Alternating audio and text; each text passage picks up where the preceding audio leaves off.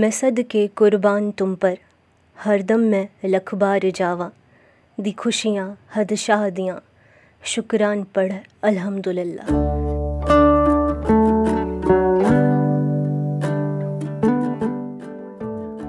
ये ना एक सूफी सॉन्ग की लिरिक्स है, जिसका नाम है शुक्रान, और जो हाल ही में रिलीज़ हुआ है। इसमें यह बताया जा रहा है that we are thankful to Allah कि उसने हमें कितना कुछ दिया है। सॉन्ग के म्यूज़िक डायरेक्टर सिंगर और प्रोड्यूसर मामी खान हैं जो राजस्थानी फोक सूफी और बॉलीवुड प्लेबैक सिंगर हैं। वेल well, तो इस बार बहुत अद्भुत हो तुम हिंदी पॉडकास्ट के इस एपिसोड में। I am going to talk about Mame Khan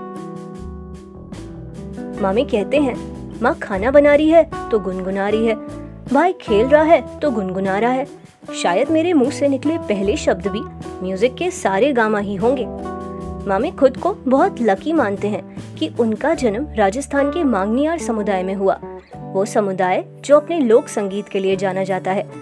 इस कम्युनिटी के बारे में ये कहा जाता है कि इन्हें ये आर्ट अपने पूर्वजों से विरासत में मिली है। इन्हें ढोलक और खड़ताल जैसे म्यूजिकल इंस्ट्रूमेंट्स की बहुत नॉलेज होती है। मांगनियार रेगिस्तान की मुस्लिम कम्युनिटी है, लेकिन इनके अपने कई लोकगीत हिंदू गॉड्स के प्रेज में भी हैं। पुराने समय में ये अपने फोक सॉन्ग्स में लोकल महाराजाज और उनकी लड़ाइयों की कहानियाँ बताते थे। कितना इंटरेस्टिंग है ना आपको एक फोक सॉन्ग से कितनी सारी नॉलेज मिल जाएगी। सो so, मामी का म्यूज़िक से इंट्रोडक्शन तो मानो दुनिया में आते ही हो गया था। अब बस देरी थी तो जैसलमेर के सत्तो गाँव के इस टैलेंट को पहचाने जाने की। पर वो कहते हैं ना कहानी में बहुत सारा ट्विस्ट है। तो हाँ यहाँ भी है। बचपन में मामे स्कूल की असेंबली सुबह सुबह कराया करते थे। बाकी जब कभी उनके फादर गाँव में या गाँव से बाहर अपने म्यूजिकल प्रोग्राम के लिए जाया करते थे, तब मामे भी उनके साथ जाते थे। ये फ़िल्में देखते थे, बट कभी अपने लिए बॉलीवुड में एंट्री का नहीं सोचा था। हालाँकि ये मोहम्मद रफ़ी, लता मंगेशकर किशोरदा मुकेश, बड़े गुलाम अली साहब और साथ ही दूसरे सिंगर्स को सुनते ज़रूर थे। मामे याद करते हैं कि एक दफ़ा इन्होंने former prime minister of India Rajiv Gandhi ji के सामने दिल्ली में इंडिया गेट पर अपनी म्यूजिकल परफॉर्मेंस दी थी। और हाँ एक ख्वाब था जो मामे के लिए बहुत अज़ीज़ था। और वो था स्वदेश ही नहीं, बल्कि विदेश में भी अपने म्यूजिकल शोज़ करना। इधर बॉलीवुड में बतौर प्लेबैक सिंगर मामे की एंट्री हुई कुछ यूँ कि ईला अरुण ने, जो एक मशहूर राजस्थानी फोक सिंगर है, साथ ही प्लेबैक सिंगर और एक्ट्रेस भी मुंबई में अपनी बेटी की शादी में एक म्यूजिकल शो रखा और मामी को इसमें एक परफॉर्मर के तौर पर बुलाया। यहाँ मामी को गाते हुए Bollywood musician and singer Shankar Mahadevan ने सुना, जिसके बाद ही इन्हें एक स्टूडियो में सॉन्ग रिकॉर्डिंग का मौका मिला। रिकॉर्डिंग करते हुए मामी को पता भी नहीं था कि ये recording film Luck by Chance के गाने बावरे के लिए हो रही है। ये मामी के लिए स्टूडियो रिकॉर्डिंग का इनका पहला एक्सपीरियंस था। ट्रेडिशनल क्लोथ्स में पहली दफ़ा माइक्रोफोन लगाने की वो मेमोरीज इन्हें बहुत फनी लगती है। स्टूडियो में इन्होंने बहुत से नए म्यूजिकल इंस्ट्रूमेंट्स भी देखे, जिनके बारे में इन्हें पहले कोई नॉलेज नहीं थी।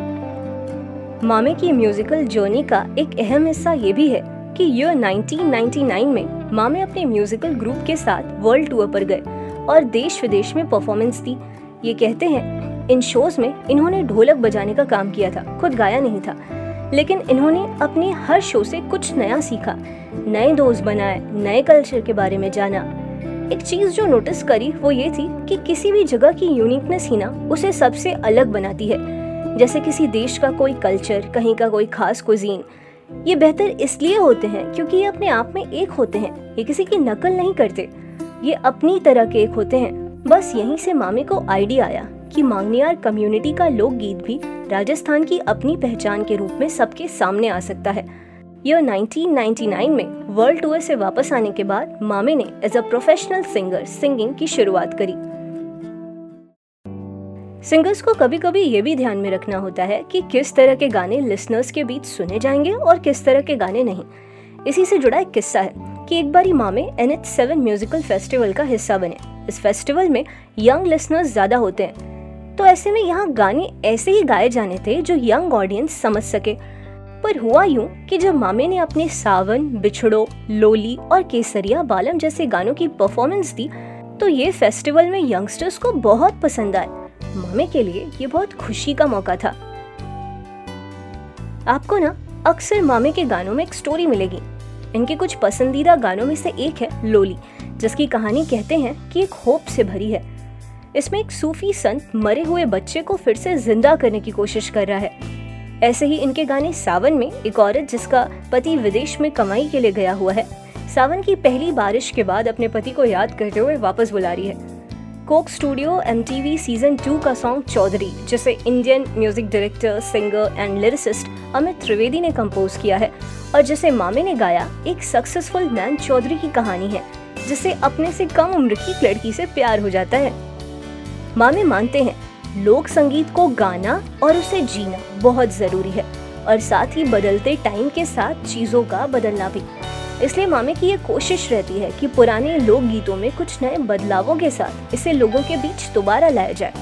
इससे फोक आर्ट भी हमेशा ज़िंदा रहेगी और लोगों की इसमें दिलचस्पी भी।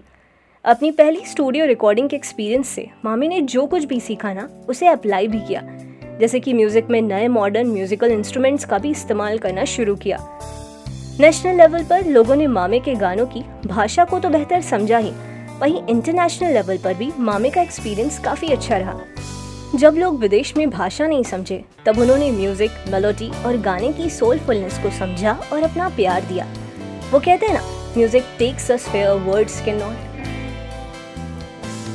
अपने घर से बाहर निकलकर काम के सिलसिले में एक नई सिटी में बसना अपने आप में ही एक बड़ा चेंज लाता है। मामे मानते हैं कि एक कलाकार के लिए सिर्फ़ एक कलाकार होना इनफ नहीं होता।